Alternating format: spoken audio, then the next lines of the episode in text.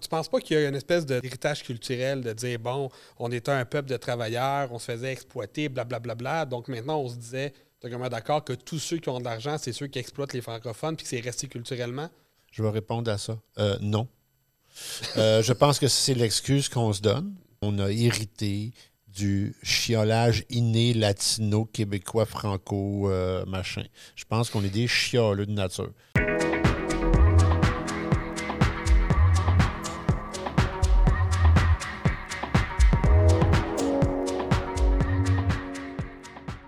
Bienvenue à Tout le monde a toujours raison avec mes co-animateurs toujours présents, Jean-Pierre Vaillancourt, Allô? Luc-Étienne Gagnon. Bonjour messieurs, comment allez-vous? Bonjour. Numéro un, toi? Ça va super bien. Beaucoup de changements dans vos vies, tout le monde est heureux? Oui, 2023 va être occupé. Ouais, ah oui, hein?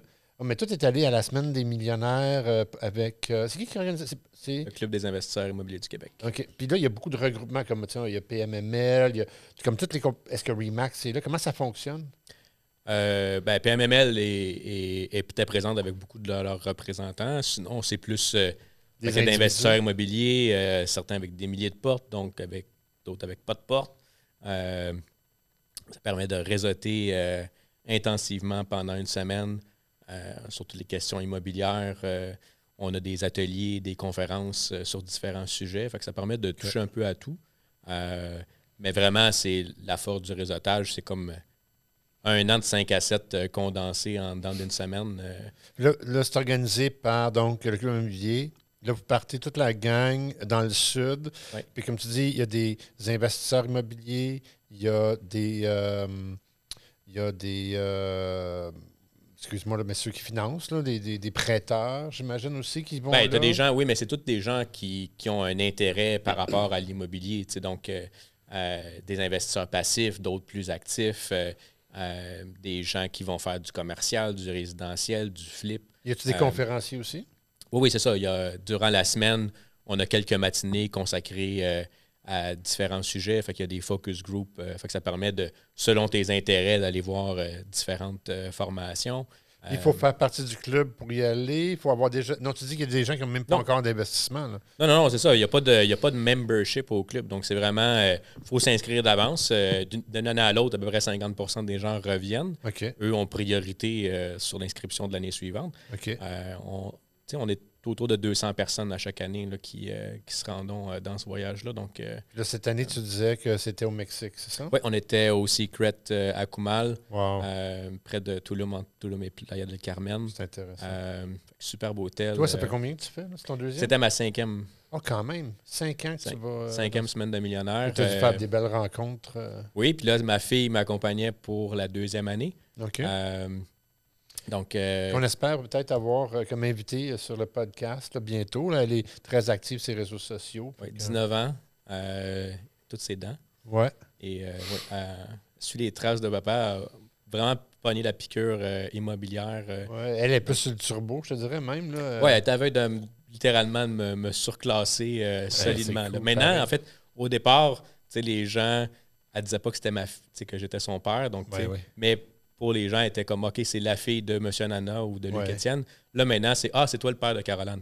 Ouais. Alors, euh, fait que ça, ça a pris un an. hein. Ça, comme le switch s'est fait, euh, maintenant je suis, oui, c'est moi le papa de Caroline. Je- Je vous invite euh, sur TikTok, elle est sur Instagram, Facebook, mais principalement TikTok et Instagram. Elle a des super. Tu sais, pour les gens qui veulent s'initier, pour, vos, pour vos jeunes aussi, là, vous avez des ados, des gens dans, dans le début vingtaine euh, qui ont un petit peu peur d'entrepreneuriat, mais c'est un bel exemple. Allez la voir, ça vaut la peine. Oui, elle va bientôt euh, faire des ateliers pour les jeunes euh, 14-18 là, pour enseigner les rudiments euh, Ma de l'immobilier. euh, euh, ce désir-là de retransmettre aux autres euh, la passion, puis aussi de présenter euh, les autres côtés de la médaille. C'est bien beau de dire, oui, en immobilier, c'est facile de réussir, mais il y a Non, beaucoup ça. de travail qui se fait en amont. Euh, puis, euh, Ben, c'est un peu la discussion que j'avais eue avec elle, d'ailleurs. Puis quand on va l'inviter, on va en parler de ça.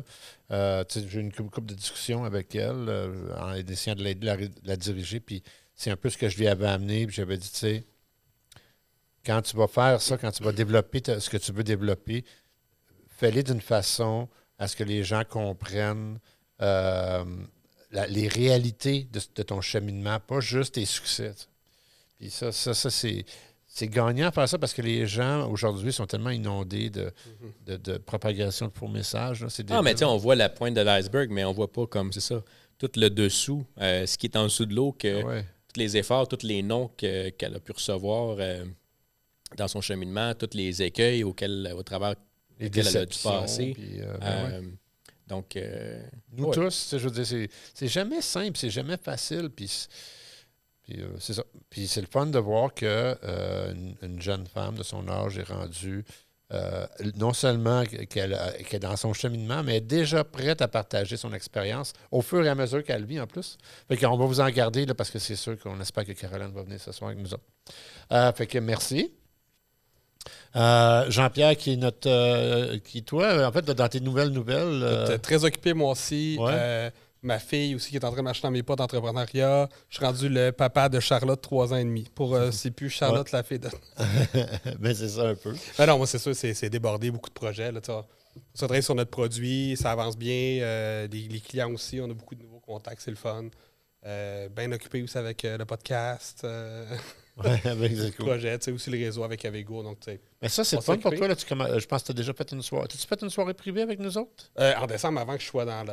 OK. Puis là, là, tu ça va être soir la première en tant demain, que, ouais. que membre. Mais tu sais, j'ai déjà rencontré du monde de fun, fait des soirées aussi. Fait que, tu sais, tu sais, c'est ça, c'est ça. C'est un beau déjà groupe, des belles euh, rencontres de des belles fait, rencontres. Déjà des, des, des, des contacts La- potentiels. euh, La synergie est le fun. euh, c'est ça, très, très inspirant. Moi-même, je change beaucoup de choses dans ma vie actuellement autour de ça. Là. C'est génial. C'est d'améliorer ma routine. euh, c'est, le fun. Le monde rayonne à travers leur Ben, succès. c'est, euh, c'est l'objectif de, de l'Authentic Mastermind d'Avego Voilà. Academy. Euh, c'est un peu pour ça que c'est là. C'est parce qu'on est plein d'entrepreneurs qui vivent plein de choses. Puis des fois, on a l'impression qu'on est tout seul dans notre coin à, à patauger dans le vide. C'est le fun d'être entouré de monde qui patauge aussi. Mhm. Puis du monde à succès qui ont passé à travers des choses que nous, on a, on a passé. Puis ça, c'est intéressant. Puis là, en plus, je fais une petite plug pour Avego. Là. Euh, maintenant, on permet. Avant, c'était vraiment que l'Authentic Mastermind. Il fallait que tu rentres déjà dans le gros membership avec tes retraites. Mais maintenant, on a le membership de l'excellence qui permet à pas mal n'importe qui, en fait, d'avoir accès à, à toutes nos formations en ligne, d'avoir accès à nos masterminds virtuels là, toute- une fois par semaine, euh, d'avoir accès à toutes nos. d'inviter à toutes nos soirées privées pour 50$ par mois. C'est une vraie joke, d'avoir accès à tout ce réseau d'entrepreneurs-là pour ça. Je pensais que c'était que- 80, mais en 50, c'est encore mieux. Oui, oui, c'est 50$ par mois. Puis, euh, no-brainer, en fait. En termes de valeur, là, je veux dire. Ouais. Tu as accès au réseau, tu as accès à un paquet de choses. T'as prix-là, quasiment, quasiment tout sauf les grosses retraites, puis certaines formations seniors, là, un peu comme l'optimisation d'entreprise. Tu on a des grosses formations. Mais là, on va faire aussi des séminaires bientôt. Euh, Olivier va préparer euh, des, des séminaires au niveau de la fiscalité. Moi, je vais en faire au niveau euh, du marketing. On va avoir une. On va avoir un trois jours après ça de conférences séminaires qui vont être attachés à ça à Mhm. l'automne. Fait que, tu sais, les gens qui sont dans l'excellence vont avoir accès à ça aussi. Fait que euh, ça, ça leur fait un beau package. Fait que je- c'est ma petite plug avec Go Academy, là, euh, parce que Jean-Pierre est quand même nouveau dans notre euh, comme membre de l'Authentic Mastermind. Donc lui, il va faire les retraites, puis il va. puis J'ai bien hâte. J'ai bien hâte de ça. Ah, tu vas bien aimer ça, sincèrement. Euh, Moi, j'entends ma, ma troisième année, puis euh, la, la, la valeur des, des, des contacts que je suis allé chercher. Tu sais, souvent, les gens disent Moi, mais le montant, vaut-tu la peine? Puis, tu sais, Ouais. c'est- moi, je le vois pas comme une dépense, je le vois comme un investissement. Voilà. Puis, il suffit d'un deal euh, qui est fait au travers du réseau euh, avec une autre personne rencontrée euh, au travers du réseau. On apprend à se connaître aussi à un autre niveau. Là. Tu sais, pas, je parle pas juste de business, on parle aussi de développement personnel. Tout ça. Fait que tu apprends à connaître les gens à un autre, à un autre niveau aussi. Ça. Oui, Ouais, puis il y a c'est une dépense, c'est une dépense euh, corporative qui peut être mise dans, dans formation aussi. Hein, fait que, euh, on, est supposé d'avoir une dépense euh, dans, notre, dans, dans- dans- dans notre entreprise sur la formation, la progression, euh, etc. Puis ça, ça peut partir de ça parce qu'on a des formations, on a des conférences, les, les retraites mastermind, tu sais, c'est pas, on ne va pas prendre un coup. Là, on, on a trois jours de formation, on a des événements pour le bien-être, euh, euh, on a des invités conférenciers. Euh, il y a tout un package. Ça, c'est plus au niveau de l'Authentic Mastermind. là. parce qu'on parle d'entrepreneuriat et d'Avego. J'aimerais ça qu'on rentre dans le sujet de- du salaire minimum qui augmente considérablement. euh, à partir de cette année, je pense, je ne sais pas c'est quoi la date, mais je pense que c'est février ou mars ou dans On ce coin-là. là. on tombe à combien déjà euh, Je rappelle plus. euh? Ben, on monte d'à peu près 1,50. Là. On va être à, à 5,5 à peu près. À peu près. Je n'ai pas le chiffre exact, là, mais euh, on le sait que pour les, les, employeurs, une montée salariale de 25 sous par dollar pour chaque employé, c'est déjà énorme. Euh, je trouvais ça intéressant. Je pense qu'on n'a pas le choix avec la montée puis la montée de tous les frais. Sauf que ça va aussi se refléter. Ça va juste continuer la bulle. Je ne sais pas ce que vous en pensez, vous autres par rapport à ça? Est-ce que c'est-tu un plus, c'est-tu un moins, c'est-tu juste comme une fausse réalité qui fait que le coût de la vie augmente, mais en fait, on n'est pas plus riche ni plus pauvre? Le coût de la vie augmente, ça c'est déjà factuel. Là. Après ça, à un moment donné, il faut que ça se reflète un peu dans les salaires, dans le sens que si on n'a pas de pouvoir d'achat, je veux dire, c'est pas une bonne façon, anyway, de pouvoir injecter de l'argent. Non, en effet. Mais, euh, puis, tu sais, de l'autre côté, c'est sûr qu'un dollar, tu une pièce et demie, ça fait, ça fait une bonne différence, mais euh, je veux dire, quand tu as 300 employés. C'est sûr, mais ces 300 employés-là sont supposés rapporter plus qu'une pièce et Ce que je veux dire, c'est j'ai le feeling pour avoir quand même une certaine marge de profit qui doit être déjà assez intéressante. Là. Ben, pas, obligatoirement, non. Les, c'est les salaires minimum, right? Puis c'est rarement euh, les gens qui ont beaucoup d'employés à salaire minimum qui sont le plus rentables. Moi, moi ma, perspective, on va dire par exemple les IGA ou les, les Loblaws ou, euh, les, chaînes de magasins où est-ce ont beaucoup de personnes aux, caisses, etc. Eux, ils voient déjà une grosse montée au niveau des prix. Donc, ça leur coûte beaucoup plus cher. Right? La, viande coûte plus cher, les légumes coûtent plus cher, l'importation coûte plus cher, euh, l'électricité coûte plus cher. Tout a monté dans les six derniers mois de façon exponentielle. Et là, leur charge salariale va augmenter. on dit oui parce qu'il faut compenser pour les prix, mais ils ne pourront pas garder ça sans toucher aux prix qui ont augmenté. Fait qu'en fait, tout ce qu'on fait, selon moi, c'est qu'on augmente encore la charge financière. Fait que la personne qui avait 15 on va dire, elle n'arrivait pas à 14,50, puis là, elle arrive à, ou à 14,25, puis elle arrive à 15,50. Elle n'arrivera pas plus parce que tous les prix vont falloir qu'ils augmentent pour compenser puis pallier à ça. Écoute, j'ai le feeling qu'en fait, c'est plus. Ça va peut-être forcer les entreprises à peut-être optimiser un peu leurs opérations, peut-être avoir un peu moins d'employés, mais nous, il manque de monde. Ce que je veux dire, ultimement, si que tu fais à 300 employés, il faut que tu fasses avec 250 puis que tu optimises leur temps puis tu optimises tes opérations un peu, c'est peut-être pas une si mauvaise chose. Je, dis, pense que tu es capable de, te, de, de, de te réinventer, de pouvoir être un. Si une jamais salaire minimum t'empêche de pivoter puis ta business fonctionne, tu n'es peut-être pas dans le bon domaine déjà. Ce que je veux dire, c'est. Mais, mais c'est jamais arrivé qu'un employeur, là, on parle des plus grosses entreprises, évidemment, parce que, encore une fois, l'installateur, il payait beaucoup plus que 15 de l'heure. Mais tout le monde va falloir qu'il augmente aussi, parce que ceux qui sont à 15 en ce moment, ou 15,50 si la personne en dessous d'eux autres est augmentée à 15, ils vont s'attendre à être augmentés eux autres aussi. tout le monde va à peu près augmenter euh, euh, en chance, mais j'ai jamais vu une industrie où est-ce que c'est pas le consommateur qui finit par payer la facture des augmentations. J'ai jamais vu ça. J'ai jamais vu une entreprise dire on va s'optimiser pour garder les prix fixes au niveau du, du consommateur. Non, non, puis puis même s'ils essayaient de le faire, il y a déjà, avec les deux ans de pandémie, il y a eu déjà énormément de hausse de coûts dans, un paquet de trucs. Ben pour rester compétitif, parce qu'il y a déjà un exercice qui a été fait de leur bord euh, par rapport à ça. Donc, euh, oui, il reste peut-être encore de la place pour du fine-tuning, mais je pense qu'à un moment donné, ça va peut-être avoir un impact aussi où ben, il va y avoir de l'attrition. C'est-à-dire qu'on a de la misère à avoir le, d'avoir des gens anyway, fait qu'on va juste pu remplacer des gens pour dire, ben OK, euh, on va en, pelleter plus dans le cours de tout le monde. Puis, puis au bout du compte, oui, euh, il va y avoir euh, une, hausse globale. puis c'est une spirale, tu sais. c'est ça, plus ça coûte cher, plus il faut augmenter les salaires. Plus on augmente les salaires, plus ça coûte cher.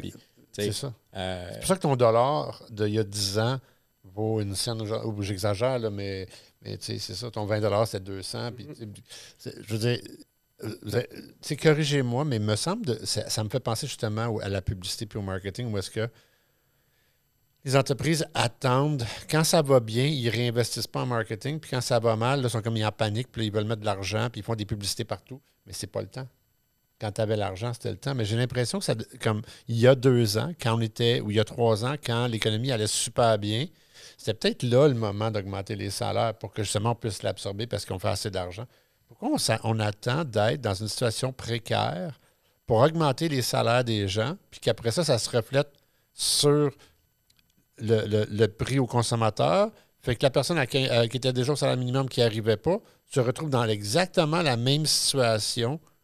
En fait, tout ce qu'on fait, c'est qu'on leverage le salaire pour qu'il soit au même niveau qu'il était l'année passée. Il n'y a aucun gain. Tu ne protèges pas le. le, le, le- Non, non, le- c'est ça, mais quand, quand c'est, le problème, c'est quand tout va bien, ben, on, on est à profit. Quand on est à profit, ben, on dit OK, ça va en faire plus l'actionnaire, tout le monde va être content. Puis, tu sais, pourquoi est-ce qu'on réinjecterait de l'argent? Euh, tout Ça est beau, bien. Madame la Marquise. euh, tu sais, je veux dire, on surfe sur notre succès, puis sans penser, sans avoir nécessairement de vision à long terme. Puis, je pense qu'il y a beaucoup de compagnies qui ont été tellement impactées qui ont fermé leurs portes aussi à cause de ça. Euh, puis certains, euh, par la force des choses, c'est pas par mauvaise planification. Là, ta business, ça ferme pendant pratiquement un an et demi euh, dans, dans certaines industries. Ça, ça assied les jambes de tout le monde. Surtout que c'était pas c'était pas écrit dans le ciel. là, je veux dire, euh, dans tes pires scénarios catastrophes, tu dis OK, bon, je perds une coupe d'employés, OK, je vais être, Ouais. je vais être un, un- un peu précaire pendant quelques semaines, quel- voire quelques mois, mais dis, on ferme ta business, mais continue à payer ton loyer ou ton hypothèque pendant un an, un an et demi. C'est sûr qu'il y en a qui n'ont pas. euh, il pas les rangs assez solides pour passer au travers. Puis, il Ils n'auront pas plus, c'est ça l'affaire. On est dans une situation où est-ce que, encore une fois, on. on- tu je vois pas le bout, en fait, de, de, de, de, comment gérer une situation comme, comme on la gère en ce moment, right? Qu'on imprime, on a imprimé de l'argent comme de l'eau, comme tout, le monde dit. On a fait monter l'inflation. Puis là, on doit ajuster le tir, mais on n'enrichit personne, puis on continue à, pousser les extrêmes d'un bord puis de l'autre. Trouve ça un peu, triste, c'est un peu ce qu'on disait tout à l'heure. Le problème, c'est que cette charge-là financière, elle est ajoutée par-dessus toutes les autres augmentations pour l'employeur. Tu sais, tout le monde dit toujours, puis c'est souvent ça, la perspective d'un employé, là, souvent, c'est de dire Ah, ben oui, ben il y a les moyens, ou euh, c'est à peu près tant. Mais la réalité financière en arrière de la majorité des entreprises, c'est pas des marges. Tu sais, moi, j'ai des amis qui, qui- sont propriétaires d'un IGA, puis ils m'ont montré c'est quoi leur marge. C'est. euh, il faut que tu en vendes du produit pour arriver à la fin de l'année. Je là. comprends. Mais si tes produits ont tout augmenté de 25 puis tu as augmenté des prix de vente de 25% il Oui. n'y a aucune raison que le salaire n'ait pas suivi 25% parce que sinon, tu n'aurais pas augmenté vraiment de 25 tu aurais augmenté de 15, de 20 Non. si c'est uniquement ton, coût de produit. Ben, ce que je veux dire, C'est le coût ça du fait partie de ton coût. Ça fait partie de ton coût. Techniquement, si tu veux garder la même marge de profit en pourcentage, il faudrait que tous tes coûts augmentent d'exactement le même pourcentage. Ton salaire fait partie de ça. Fait que si tu me dis, ah oui, tous mes produits ont monté de 25 fait j'ai monté mon prix de 25% je suis comme parfait, mais monte ton stade de 25% sinon c'est les seuls qui n'ont pas suivi. Puis toi, tu as augmenté ta marge de profit. Non, tu n'augmentes pas ta marge de profit. Tu l'as augmenté. Non, tu n'augmentes pas ta marge de salariale, c'est 50% de tes dépenses. Mais ce n'est pas. C'est c'est pas la ça. seule, ce 50 %-là, il n'a pas augmenté de 25 Son- C'est ton produit sur tablette. C'est parce que c'est deux choses complètement différentes. Ton produit, tu n'augmentes pas ta, ta- ta profitabilité du tout. Tu fais juste l'ajuster. Donc, tu fais le même profit que tu faisais avant.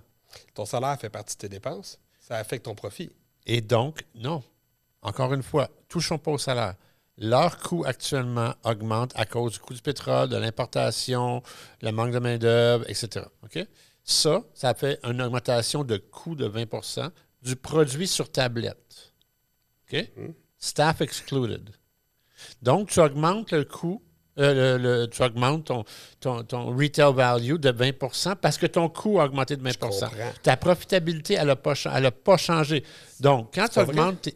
Tes- Eh oui, c'est vrai. C'est pas vrai parce que si tu regardes les dans le poste de dépenses en général, tes salaires, là, mettons qu'ils représentent, on va dire, ils représentaient 50 tu as augmenté de 20 ben, ça veut dire que ton salaire, peut-être maintenant, ça veut dire qu'il représente 42% de tes dépenses, tu as augmenté sauf les salaires.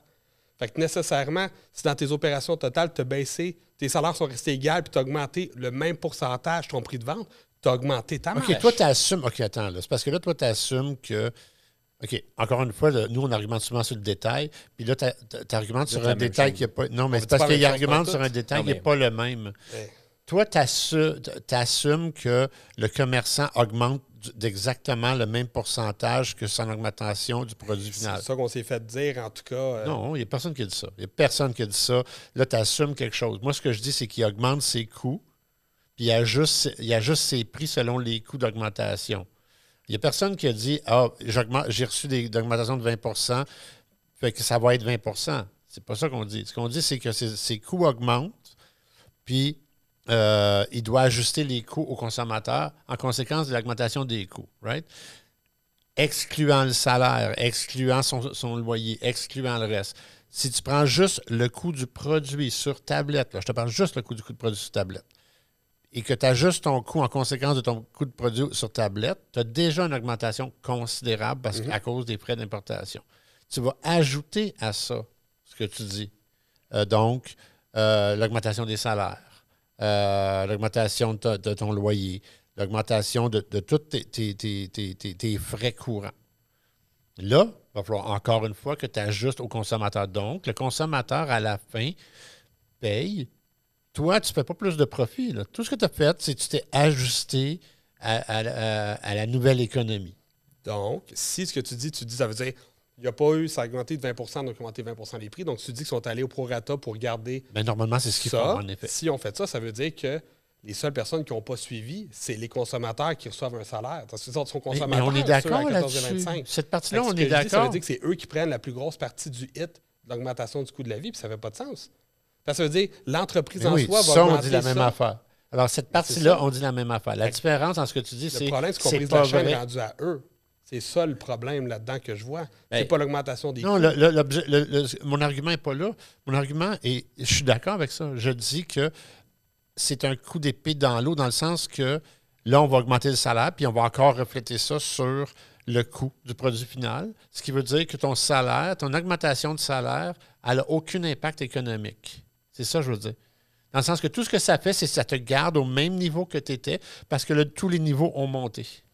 Et ce que je dis, c'est que l'augmentation de salaire aurait dû avoir lieu pendant que l'économie allait bien. Ça, ça, je suis d'accord. C'est ça, je suis d'accord. C'est juste ça, Mais je en- dis. En, pourcentage, nécessairement, souvent, si tu augmentes les salaires, Oui. avec ce qu'on vient de dire, c'est pas supposé avoir. Si tu augmentes les salaires de 10 c'est pas supposé augmenter le prix de vente de 10 Pour la même raison qu'augmenter.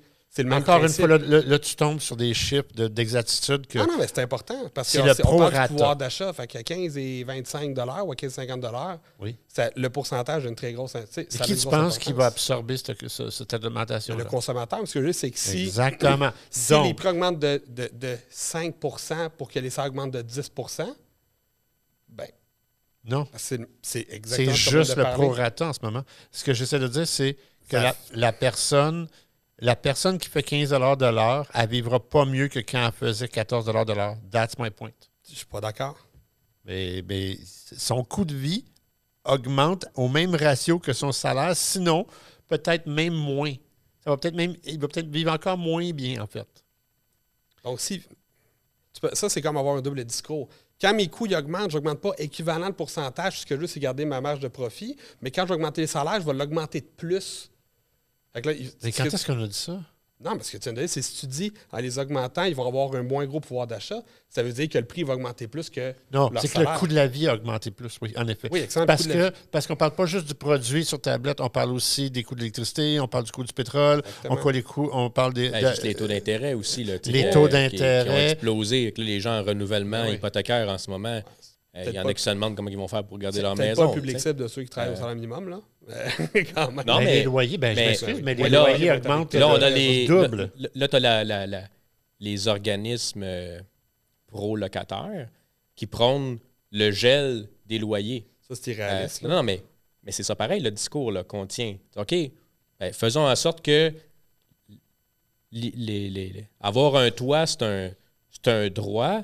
Donc, il faudrait que les propriétaires assument toutes les hausses d'assurance, de, Et puis, euh, j'ai de- reçu ma hausse, moi, tabarnouche. d'intérêt et de Ah non, tout ça, c'est sûr. que- euh, pour garder les loyers au même prix qu'aujourd'hui. OK, mais est-ce qu'on a fait la même chose avec l'essence, avec l'épicerie, avec tout le reste? Parce que ce propriétaire-là, toutes ces autres dépenses-là, lui, il y en a eu une augmentation. Puis, donc, de ne pas permettre d'au moins s'ajuster, encore une fois, pour que lui aussi, au bout du compte, en retire le même profit. Sinon, ben, privatisons tout l'immobilier au Québec, euh, multilogement, puis que ce soit le gouvernement qui rachète Euh, toutes les bâtisses. tu veux Ouais, dire, ouais, ouais. Hein? Ouais. Le rendre public, en fait, là, le, le dé- le- le nationaliser. Na- Le nationalisons, c'est ça, l'immobilier. Parce que, je veux dire, sinon, mais ça va se faire au détriment de quoi? Ben, au détriment des rénovations, de l'entretien des immeubles. C'est quoi le nom de développeur immobilier, Luc euh, C'est lui qui a plein de tours? Luc Poirier, Poirier. oui, Luc Poirier. qui a partagé quelque chose sur LinkedIn cette semaine là, qui disait, euh, dans le coin de Mont-Royal, euh, le Blue Bonnet, où est-ce que le gouvernement exige ou la ville exige une partie de logement abordable, puis euh, il explique que en, en- en faisant la. s'il accroît le nombre de, de- de- de nouvelles constructions, ça va rendre les anciennes constructions plus abordables. Bien sûr, toute une théorie, mais, mais c'est un peu ça, tu sais. On est dans un stade où est-ce que tout le monde tire un petit peu sa couverte. Puis moi, mon point par rapport à ce qu'on disait, c'est si c'était juste la pomme sur l'étagère, peut-être qu'on arriverait, mais les augmentations sont tellement faramineuses que, que, que l'augmentation qu'on va avoir va avoir un impact sur le commerçant ou sur, sur l'entrepreneur plus que sur le portefeuille. Puis, malheureusement, on ne peut pas pas le faire, là. OK? Right? Dans le sens qu'on ne peut pas pas augmenter les salaires. là. C'est pas ça que je dis. On n'a pas le choix. Ça, je suis d'accord. Mais ce que, c'est que tout monte avec ça. Puis c'est dû à quoi? À justement une augmentation de tous les coûts de vie, euh, loyer, etc. Fait que l'impact de cette augmentation-là, elle est malheureusement comme trop tard dans le cycle économique. C'est ça que j'essaie de Je dire. serais vraiment curieux de voir qui a augmenté où. là. Parce que je disais, à la fin, c'est comme si on avait un cercle, tout s'influence, tout augmente.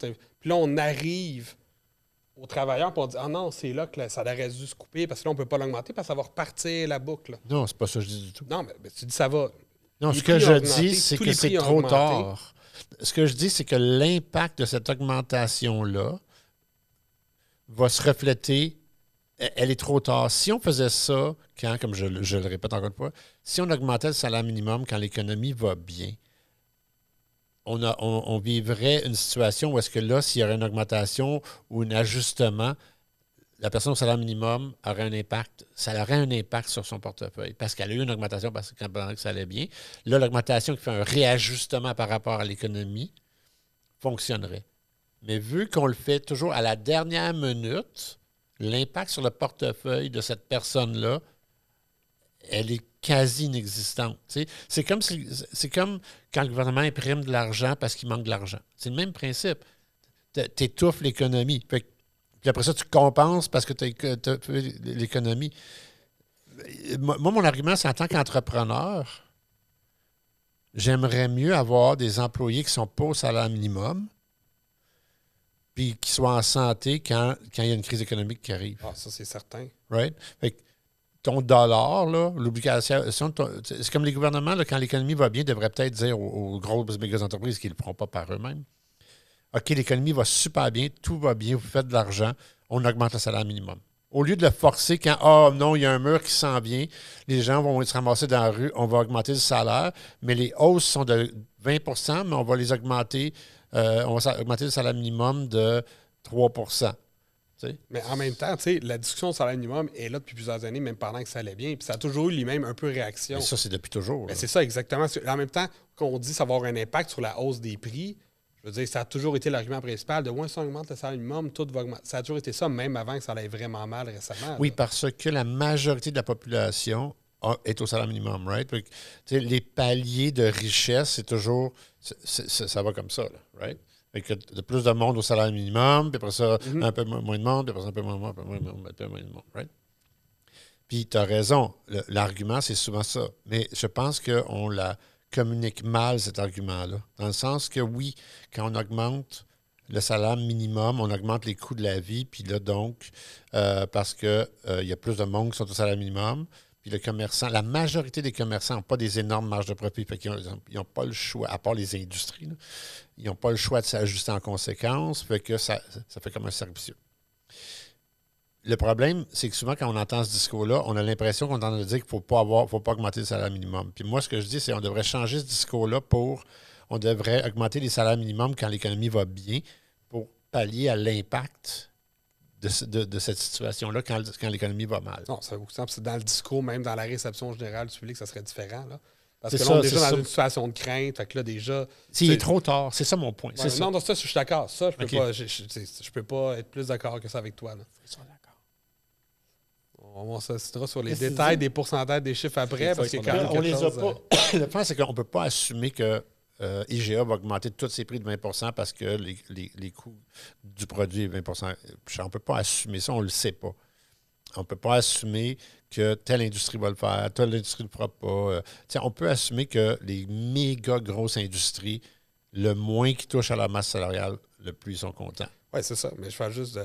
En tout cas, on en, on en reparlera un petit peu plus après, mais le principe étant que soit tu conserves ta marge de profit, soit tu es prêt à la réduire. Ouais. Et après ça, que tu veux la conserver, ta marge de profit, ça fait aucun sens de ne pas augmenter de façon égale l'ensemble de tes postes de dépenses. On est d'accord. Mais toutes les industries essaient de Ça, on est d'accord à 100%. C'est ça que je veux dire. Parce que c'est juste les salaires que tu n'augmentes pas.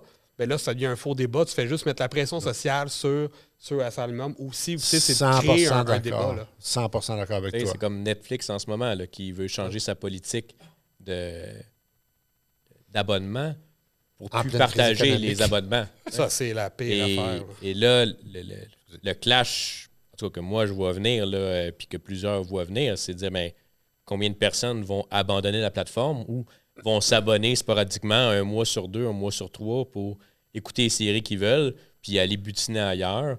Parce que, euh, juste dans ma situation à moi, j'ai un chalet, j'ai mes enfants une semaine sur deux, j'ai le même compte sur les trois, euh, les trois résidences. Euh, je ne suis pas en train de le partager avec euh, trois amis, là. Mais aux yeux de Netflix, c'est ça qui va arriver. Fait que là, ça va me prendre trois abonnements de Netflix pour regarder la même affaire aussi souvent que si j'étais toujours dans la même maison. Ben, je m'excuse, je ne m'abonnerai pas trois fois. C'est- ça le gros problème. Sais, En fait, c'est, on comprend la problématique. Je pense que tout le monde est d'accord de dire si Netflix avait une façon magique de vraiment arrêter le password sharing, tu dis OK, je peux comprendre que ça soit. un- Mais par contre, de, de venir briser l'expérience utilisateur pour les utilisateurs payants et légitimes, euh, ça fait aucun sens. Ils sont déjà dans une mauvaise posture. C'est eux qui chargent les plus cher.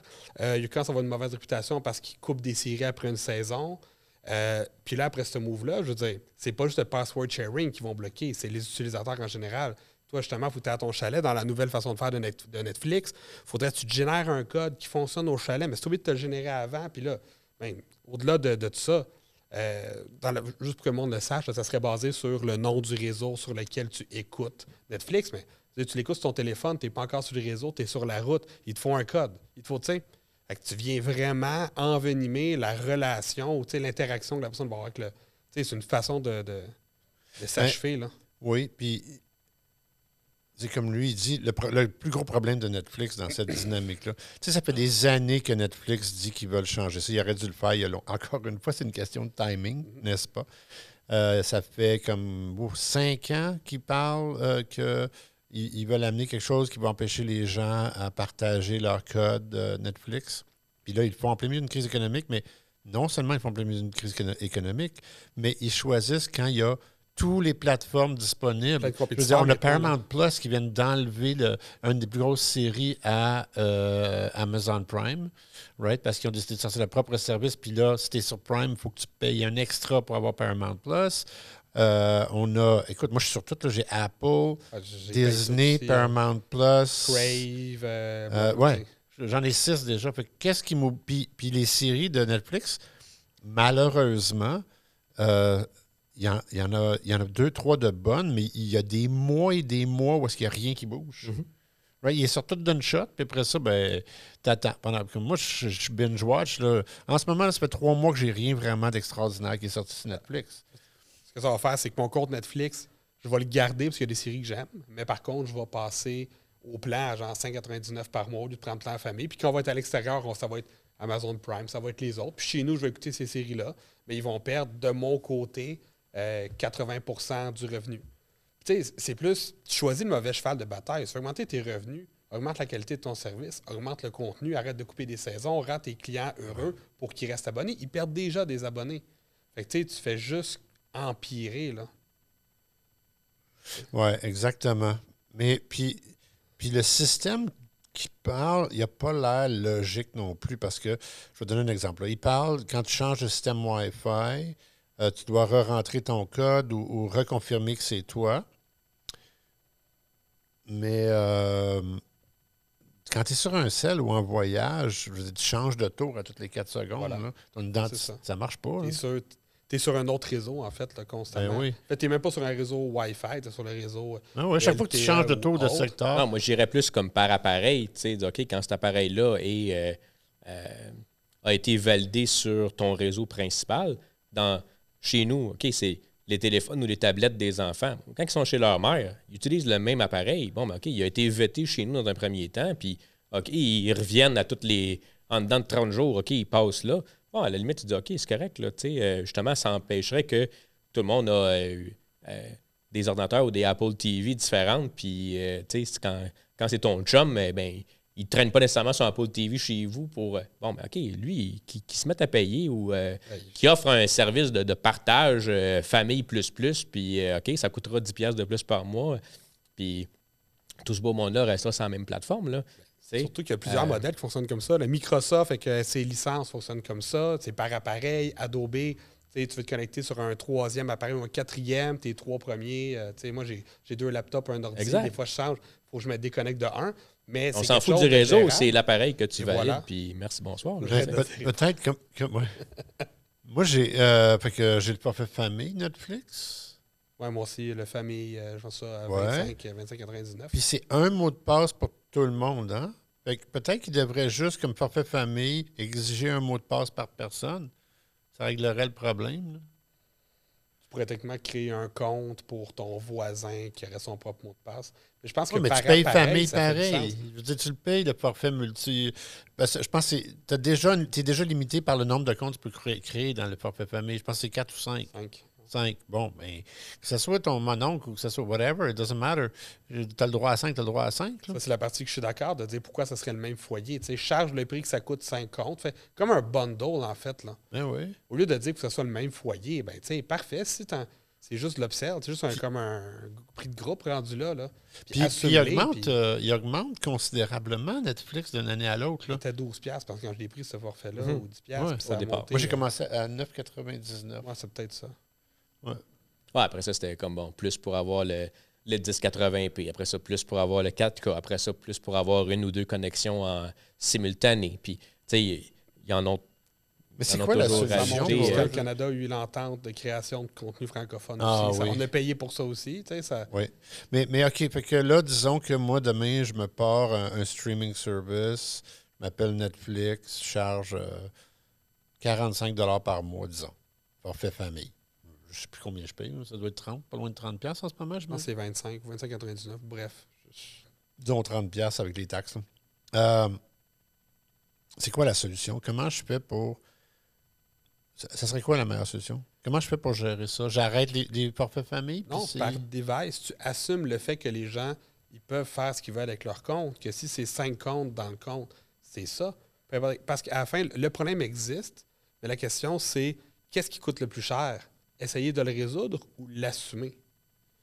L'assumer, cette perte-là de revenus, ben, il fonctionne Netflix. Là. Son, je pense pas qu'il soit déficitaire. Là. Hmm. Ce que je veux dire, c'est qu'il fonctionne déjà comme ça. Sauf qu'ils ont été comme 15 ans déficitaires et qu'ils ont 15 ans à rattraper. Oui, mais ça. Je... Ouais, mais, je pense que la solution passe par, comme on disait, un, abonnement par licence. Comme ça, ben OK, tu as, un device qui te bouffe une licence à chaque fois. Puis après ça, ben OK, il faut que tu déconnectes. Euh, tu sais, je trouverais ça moins pénalisant euh, pour les familles de dire OK, normalement, tu vas avoir euh, une ou deux télés principales, puis le reste, ça va être des tablettes. Bon, mais ben, quand tu es rendu à cinq tablettes distinctes là, ou cinq appareils distincts au sein d'une famille, tu en déconnectes une temporairement, puis tu, tu peux faire ça. Tu en déconnectes une pour reconnecter l'autre, le temps de l'écouter je trouve que ça serait moins ouais, problématique. mais ça, revient même à faire. Je veux dire que euh, tu peux pas vraiment savoir si, si, le mobile, c'est le mobile du voisin. Non, non, non, non, non, mais c'est ça, mais c'est parce que ça pourra être le mobile du voisin rendu là, puis je paye pour cinq licences. Ça, ça aura beau être au sein du même foyer ou cinq de mes chums qu'on a chacun un iPad de plugger dessus. Mais là, ce qui arrive, c'est que présentement, je peux avoir euh, euh, plusieurs usagers qui ont chacun plusieurs, plusieurs appareils. Puis euh, aux yeux de Netflix, ben, c'est ça qu'ils veulent essayer d'endiguer, mais tu ne pourras jamais l'endiguer. Tu as, laissé ça passer pour gagner des parts de marché, pour rendre tout le monde addict à ta plateforme. Ben, tu dis, OK, là maintenant, je vais, euh, je vais juguler tout ça, puis je vais régulariser tout ça, puis, hey, trop tard, là. Tu vas, euh, tu vas créer un backlash qui va être tellement grand que tu vas y perdre plus que tu vas y avoir à gagner. Netflix a quoi? A trois, Netflix a trois façons de faire de l'argent. Soit la publicité, parce que les forfaits de base ont la publicité, peuvent augmenter leur, leur prix où ils peuvent augmenter leur nombre de users. Les forfaits de base ont la publicité? Moi, j'ai vu ça parce que quand j'ai vu la hausse, j'étais curieux de voir c'est quoi les autres forfaits. Parce qu'au moment que je l'ai pris, comme vous autres, probablement, il y avait un seul forfait. Ouais. Euh, J'avais même moi, ils ont pas. de la publicité maintenant sur les forfaits, mettons, à, Ouais. à 6 piastres. Mais ce Ah, que je je dis, c'est qu'il y a un pas peu, il y a trois façons.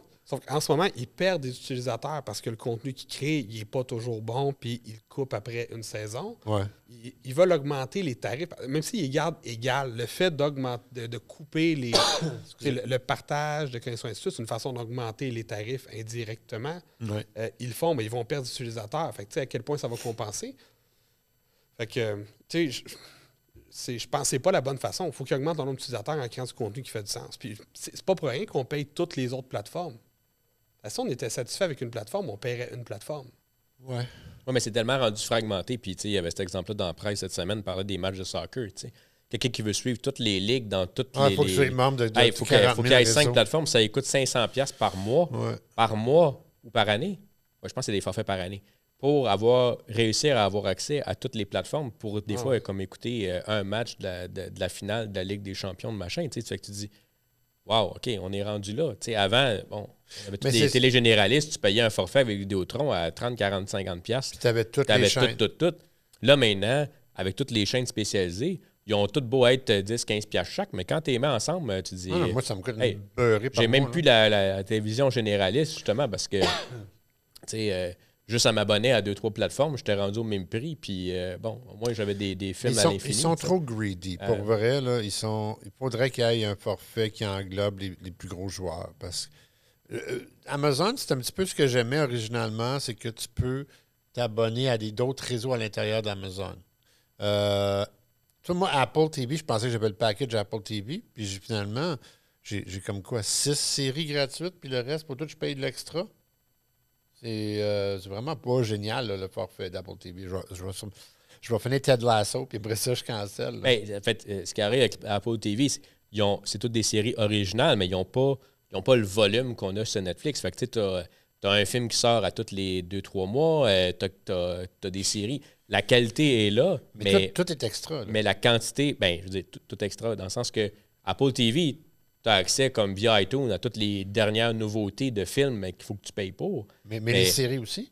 Il y a mais plein le- de séries qu'il faut que tu payes pour. Ben, le, ben, à ce moment-là, c'est que c'est pas du contenu original. Sinon, le Oui, contenu ça. original, il est inclus dans ton Apple TV. Oui, mais il n'y en a pas de contenu original. Ben, je veux dire, c'est ça que je te dis. Ils n'ont pas le volume. Là, la- c'est ça. c'est mais des, mais c'est il coûte des- cher, là, c'est pas donné à Apple TV là, ben, pour, c'est un pour autre, ce que tu c'est un reçois. autre là. quelques, 10, quelques piastres par Ben mois. ouais, là, ben, ouais. mais, mais, mais pour pas grand-chose. C'est un peu comme Prime au début aussi. euh, Prime Vidéo, mais il faut dire que tu payais Non, l'abonnement Prime, Prime, il avait parce que tu avais aussi musique, tu avais aussi le, le- livraison que tu faisais partie d'un package. Oui, Mais puis au début, puis il avait avait pas. acheté, mais au départ, il avait acheté un gros carnet de vieux titres. Fait que ça te permettait au moins de louer des vieux films des années 80, 90, début 2000. Là, Apple, t'as même pas ça. Ah ouais. Ouais, ouais, t'as comme les. J'avoue qu'Apple, je suis pas abonné. euh, Ouais. Mais en tout cas, mais là, donc, la solution, on disait, ça serait ou d'absorber le coût. Moi, je pense qu'ils devraient juste continuer comme ils sont là. Pour vrai, là, je pense qu'ils rêvent en couleur. Euh, mais où j'irais avec un système de password par membre de la famille. Fait on pourrait aller avec des un Authentication App. Comment on dirait ça en français? Les, euh, comme les tout FA, là, les, les codes, euh, les- ça serait quoi? Les- les- app? les- Les les- applications d'identification. Oui. Fait qu'il y a des applications qui génèrent des codes aléatoirement. Puis tu dois avoir ce code-là pour pouvoir te connecter. Puis il ne peut pas être généré par trois, quatre applications, juste par une. Fait que si chaque personne, disons, dans ta famille aurait comme son code d'authentification, fait il pourrait utiliser n'importe quelle application. Ça, ça serait une façon de le faire. Une façon de faire aussi autre, là, c'est un petit peu plus technique. Tu regardes, euh, tout c'est dans le domaine du blockchain. euh, quand tu as un wallet, Ah ouais. tu peux faire du zero knowledge proof, ce que tu peux euh, authentifier, tu peux prouver que tu possèdes Que une licence sans même vraiment donner tes informations. Dans un contexte comme ça, c'est le genre de choses qu'il ne faudrait pas partager, exemple, avec ton voisin. Que tu es capable de faire ça, ben, Ouais. sur tes devices pour avoir des certificats qui représentent ça. En fait, ça, ça serait Et- quelque chose à développer puis à Mais par contre, que le, le mot blockchain, Web3, ça fait peur aux gens. Tu l'impression, OK, tu sais, c'est Ouais, mais l'utilisateur, il ne sait pas. Disons, tu y vends euh, euh, un NFT, mais tu ne dis pas que c'est un NFT, right? Ben, c'est la gestion du wallet, c'est la gestion de. Ouais. C'est pas centralisé. Il y a beaucoup de choses derrière ça, mais ça, ça serait une solution. Mais je pense que la solution ultime pour l'instant, c'est arrête de faire chier tes utilisateurs, Mais ça, rends-les ça. heureux. Ça, c'est le numéro Oui, un. mais fait que Netflix, Netflix euh, se sont popularisés à faire chier leurs utilisateurs. C'est pas, pas récent. Là. Ils ont toujours fait Il y ça. avait le monopole, il y avait un peu carte blanche. Mais tout le monde disait ça. À chaque fois qu'ils ont fait des, des affaires exorbitantes, tu ils, ils cancellent la meilleure série. Là, tout le monde se lève. Ils ont des séries qui sont rentables au maximum, puis ils cancellent. Après une saison et demie pour. Parce que le nouveau directeur de, de contenu, euh, il veut mettre son argent sur une autre série. Ce qui, est, ce qui est inexcusable pour les utilisateurs. là. Exact. C'est quand tu les additionnes, c'est là que le monde va quitter. Mais on parlait de, tu sais, tantôt, tu disais qu'il faudrait un peu tous les mettre ensemble. Puis ce qui va devenir les agrégateurs, c'est euh, distributeurs de, de, de télécom, dans le sens qu'exemple, en ce moment, tu regardes chez TELUS, tu peux payer un plan, mettons, 25,99, puis ça vient avec euh, euh, Apple, euh, justement Apple TV, là. Ça vient avec aussi Netflix, ça vient avec. Fait que ça va devenir eux des agrégateurs parce qu'ils vont dire on a un pouvoir d'achat, ils négocient des deals, ils mettent ça Ah, ensemble. ouais. Ça va devenir ça l'espèce. Mais encore là, c'est drôle parce qu'ultimement, c'est c'est bon de comme là qu'il y avait les- le câble et ainsi de suite, puis ça redevient, ça re- revient à la même place. Ouais. Peut-être. Peut-être que ça va être comme ça, comme Rogers va te vendre ton forfait. Puis là, ça va être un utilisateur par forfait. Tu ne pourras plus avoir des forfaits famille. Il reste que la meilleure façon dans le futur de prouver l'identité de quelqu'un, ça va être à le travers blockchain. le blockchain. Ah, ça on va est être à travers euh, le truc qui s'appelle Ethereum Identity, que, Sign in with Ethereum, euh, qui est une fondation qui travaille là-dessus. C'est vraiment fascinant. Ouais. Il y a plein de choses de trippant là-dessus. Ouais, mais juste sign in le avec ton wallet, Tu peux faire copier-coller, tu l'envoies chez, chez quelqu'un, puis il n'y a aucun impact. Tu as l'impression que c'est ton identité, puis tout est lié à ton compte. Euh, ben là, tu ne veux pas partager ça avec qui que ce soit. Ouais, ça serait vraiment la meilleure façon. En fait, c'est ça qui devrait être proposé. à- à Je pense qu'il faut donner encore un bon 3-4 ans avant qu'on soit rendu là, puis que le consommateur fasse confiance. Encore plus que ça, c'est avant que les business fassent confiance au blockchain. Ouais. Ouais. Changeons de sujet. Sujet numéro 3. Qu'est-ce que qu'est-ce qu'on a sur la On va table? parler de Mr. Beast, que tout le monde parle en ce moment, Beast. comme si c'était Ouais. nouveau, euh, qu'il soit... Ouais, fait que Monsieur redonne. B, je vais, je vais donner un petit peu euh, l'historique de c'est qui Monsieur Beast pour ceux qui ne connaissent pas, parce que dans le Québec français, il n'est pas particulièrement connu. Ah, quand même, ben, c'est le Euh, youtubeur le, le plus vingt- le populaire vingt- de la planète. Là. Ouais, mais pas tant, pour vrai. J'en parle souvent euh, à des Québécois. Puis tu sais, les Québécois, on a un micro, euh, On- là, on- ouais. Euh, donc, Monsieur Beast est en effet pas le YouTuber le plus populaire, parce qu'il est toujours deuxième. c'est toujours PewDiePie qui est Ah, premier. il a dépassé PewDiePie. Ah, il- PewDiePie l'a Bon, ben, rattrapé. c'est comme le, suivre le, le- exact. le top 1 des plus riches du monde. Mais c'est celui qui génère le plus. En fait, qui a la croissance la plus stable, puis qui génère le plus d'intérêt, puis bon. Puis ce revenus fait, lui, ouais, plus de revenus, qui dépense au fur et à mesure d'ailleurs, fait qu'il n'en reste jamais pour lui. Fait que lui peut. euh, s'il fait, il peut faire 10 millions sur une émission, il va prendre ce 10 millions-là, puis il va l'investir dans sa prochaine émission. Puis il fait ça depuis des années. Ben, Il Fait va que- mettre ouais, 2 millions dans une vidéo de 8 minutes. Là. Ouais. Mais c'est parce qu'il n'y a pas juste son channel. Un, il y a plusieurs channels, il y a Ouais. beaucoup de revenus publicitaires, mais il y a aussi euh, une chaîne de restaurant, Beast Burger. Il y a, tu sais, Oui, puis d'autres pas un vrai restaurant. Lui, il a inventé un concept de restauration où est-ce que c'est lui qui l'a inventé. Là, tout le monde commence à le limiter. Mais les- il, il sous-traite ses burgers à des places de burgers locales. Ben là, il y a un restaurant. euh, oui, c'est son premier. son premier, là, au Dream, euh, American Dream, là, le, le gros centre d'achat aux États-Unis. Je suis allé. euh, avec ma Mais, mais le secret, juste revenir, c'est qui? Parce que là, on s'en va très loin de... Non, mais on explique c'est qui? Il vend, il vend, fait- il vend des burgers. Ouais, mais les burgers, c'est même pas... c'est- une joke. Des barres de chocolat aussi. Euh, les burgers, c'est une joke par rapport à son empire médiatique. Le principe de M. B, c'est qu'il vit une vie très normale. Il vit dans une maison très normale. Il a- à chaque mois, il, a- il- il vide ses comptes de banque. Il fait une production vidéo de, une vidéo de 8 minutes. Tout le profit qu'il fait sur cette production-là, il la remet dans son entreprise, etc. Il- etc., Il vit dans ses studios en passant. Il fait toujours ses studios. Il vit dans les studios. Ouais. Il se lève, il travaille, il travaille, il se couche. Exact. Puis il réinvestit son argent. Exact. Fait que tout ce qu'il veut, lui, c'est. Puis il a- c'est lui qui a comme inventé la recette fonctionnelle de YouTube, des thumbnails, de comment générer de l'intérêt. Son cerveau fonctionne toujours. Tout ce qu'il regarde, c'est toujours OK. Quand il va regarder une vidéo, il va regarder quelque chose qui se passe, c'est il regarde où est-ce que l'intérêt ou les yeux du, du, de- du spectateur peuvent décrocher pour pouvoir optimiser. Qu'il est toujours en mode optimisation. Puis, ce qui est le point, c'est que quand il réinvestit, il réinvestit souvent généreusement dans son auditoire. Puis donc, dernièrement, ce qu'il a fait, c'est qu'il a réinvesti son argent en s'associant à un chirurgien pour redonner la, vie, euh, la, la vue à des gens qui, qui souffraient de cataracte. Si je ne m'abuse, c'est le cataracte. qu'il était hein? rendu aveugle ou semi-aveugle à cause des problèmes de cataracte, Exact. qui sont des, des, des maladies, en fait, des maladies visuelles qui sont guérissables, en fait. Puis c'est Ouais. juste que pays, c'est pas accessible. là. Puis là, donc, il y a eu 1000 personnes qui ont retrouvé la vue grâce à, à cet investissement-là de Mr. Beast et de ce chirurgien-là. Donc, Mr. Beast avait pris tous ses profits d'un autre de, de- de- de précédent, puis il a tout réinvesti ça là-dedans. Et là, la polémique actuelle, si c'est le bon terme, je crois, c'est de dire euh, Ah, il fait ça juste pour continuer à avoir euh, de la popularité. Fait qu'il a sauvé 1000 personnes d'être, euh, d'être aveugles pour la popularité. Puis là, ben, l'autre polémique qui est comme ce que nous, on pense, je crois, c'est de dire euh, ta gueule. Ben. Il a sauvé 1000 personnes. Les raisons pour lesquelles il a sauvé 1000 personnes, ça n'a aucune importance. Il n'y a jamais personne avant lui qui a fait ça. Exactement. Je pense que déjà, l'impact est là, peu importe ce serait quoi son motif. Puis, je pense qu'au-delà de tout ça, je connais pas la personne, mais euh, au-delà de ses vidéos, il possède des centres de dons. Il a créé ça. Il a créé MrBeast Philanthropies qui redonne énormément à la communauté à l'extérieur de Exact. ses vidéos. Fait que je pense qu'il y a quand même un souhait vraiment légitime et profond de redonner, mais sa seule façon de redonner, c'est de recréer de la richesse avec ça. Parce que sinon, je veux dire, il ferait une vidéo, il la filmerait pas, ça serait fini là. Ben Fait oui. il a grossi sa richesse. Euh, puis là, lui, il dit qu'il veut tout redonner sa richesse maintenant. Je pense qu'il tombe Mais il fait au fur et à Il le mesure. fait au fur et à mesure. Il y en a pas de richesse. Il s'est fait offrir un milliard hein, pour la vente de, son, Sa chaîne YouTube. de sa chaîne YouTube. En Il fait, de refusé. l'empire- en fait, de l'ensemble de ses chaînes. Non, il a c'est pas toutes les cinq chaînes. Je pensais que c'était les- l'ensemble des chaînes. Non, c'est trois chaînes particulières, mais il y en a beaucoup, comme tu disais. Mais il a refusé. Mais Il a ça reste refusé quand un même un- milliard de dollars. tu sais, c'est- c'est c'est- c'est ça que les gens, des fois, comprennent pas. C'est, ah, mais souvent, on va l'entendre dans le milieu immobilier, mais quand est-ce que tu vas arrêter d'acheter des immeubles? Euh, T'en as pas déjà assez?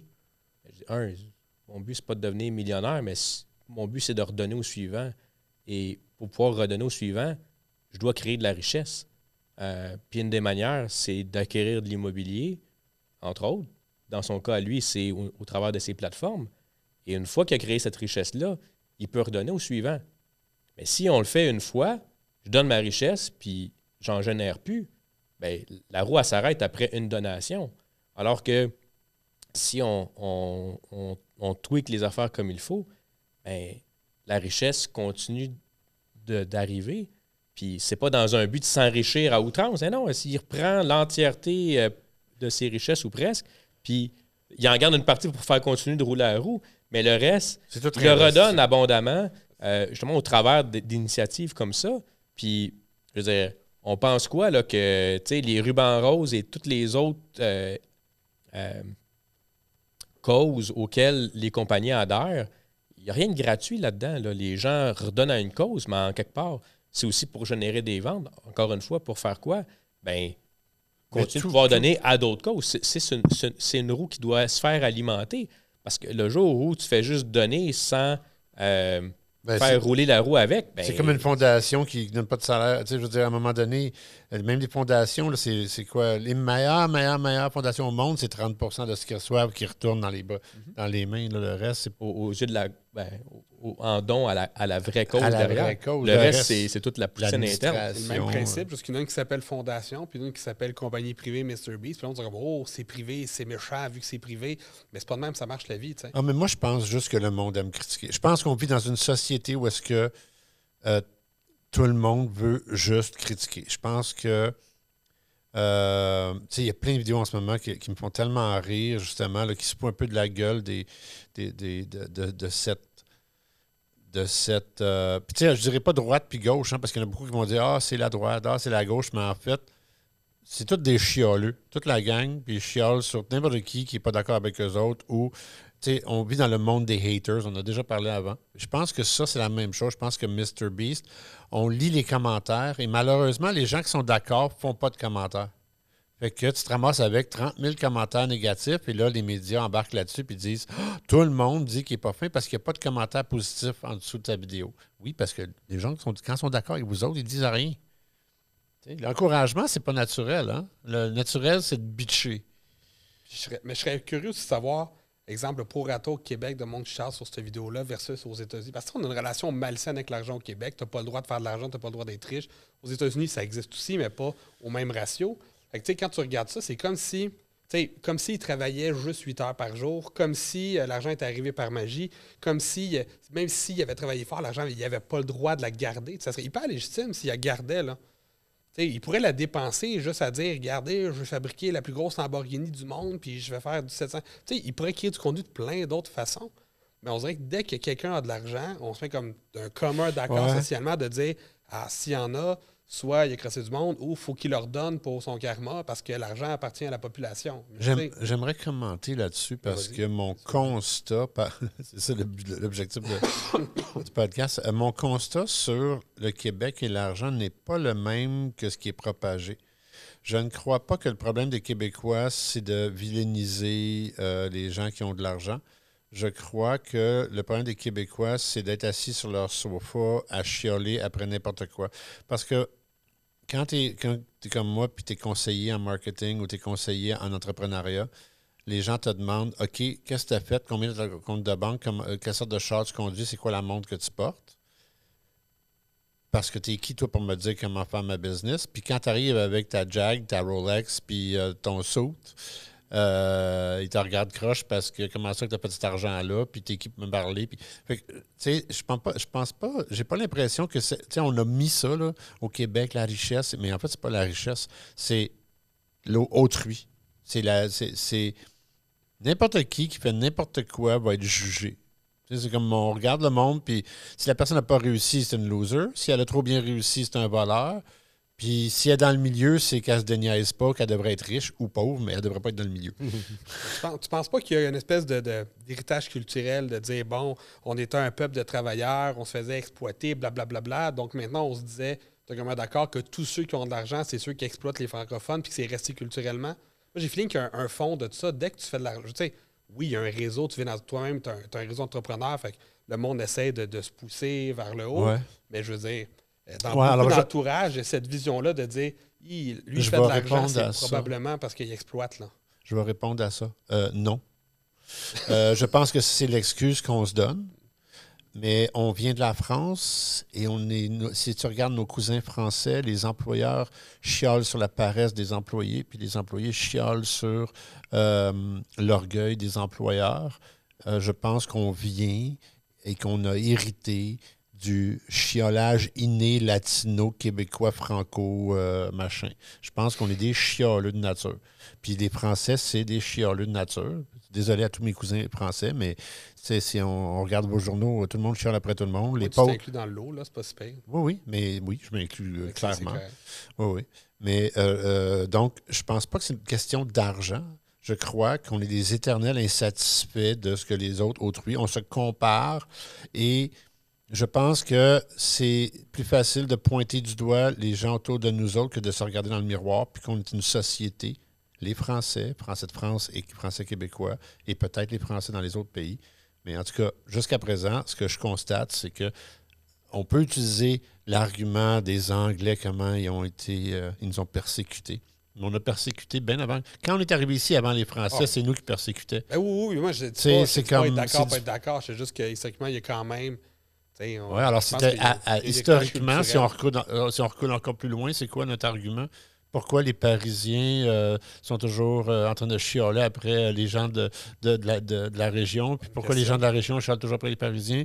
Pourquoi on est toujours en mode comparatif? je ne sais pas. Moi, je pense pas que c'est l'argent le problème. Je pense que c'est de l'attitude. Oui, mais il y, a aussi un phénomène qui s'appelle le, tall poppy. Là, quand quand le le, coquelicot dépasse euh, dans le champ. Là, il ah faut pas la tête parce qu'il faut que tout soit égal. Ben on dirait qu'il y a beaucoup de ça aussi. C'est comme. Il euh, faut, faut, que tu te fondes dans la masse. Faut que faut pas que tu dépasses trop. Fait qu'il faut pas que tu sois trop en dessous ni trop en haut. Parce que tu détonnes. Puis ça, je pense que c'est une différence avec la culture américaine où euh, les gens qui se mettent en valeur puis qui réussissent euh, on dirait que les gens se projettent à dire Hey, moi aussi, euh, je veux m'en aller là. Alors que euh, au Québec, on est plus dans l'attitude de dire Hey, si moi je réussis pas, euh, reviens à mon niveau, là, parce que c'est comme, faut que tout le monde soit égal. Fait que, euh, si on parle historiquement, si on, voudrait utiliser la même théorie, on peut arriver aussi du fait que nous autres, on est des soldats. On, est, on, vient, on vient la majorité d'entre des Québécois arrivent de l'importation des soldats français, puis après ça, puis la majorité des, importations euh, anglo-saxons, c'est des criminels qui sont aux États-Unis. Fait que si, on y allait historiquement, comme lui il dit, là, right? Puis qu'on disait, euh, toi tu parlais plutôt par rapport à, aux Anglais, puis comment on a été un groupe d'ouvriers, mais si on va plus loin, c'est d'où on vient. Mais ben, nous, ici, les, Français, on arrive euh, de l'armée, on arrive, on, est, ça, on, arrive de l'armée, puis on est des batailleurs. Puis des, de joie aussi. Mais les villageois sont venus après, mais oui, en effet. Puis, puis d'ailleurs, c'est pour ça que, les femmes de joie, les filles de joie, en passant, si vous regardez l'historique, là, c'était pas des prostituées, les filles de joie, ça c'était un mythe aux États-Unis plus. C'était plutôt des, euh, femmes très fortes euh, qui étaient, euh, qui avaient besoin d'une dîme, qui avaient, qui avaient, des difficultés à se trouver un conjoint en France, puis là, ils sont venus ici. Mais.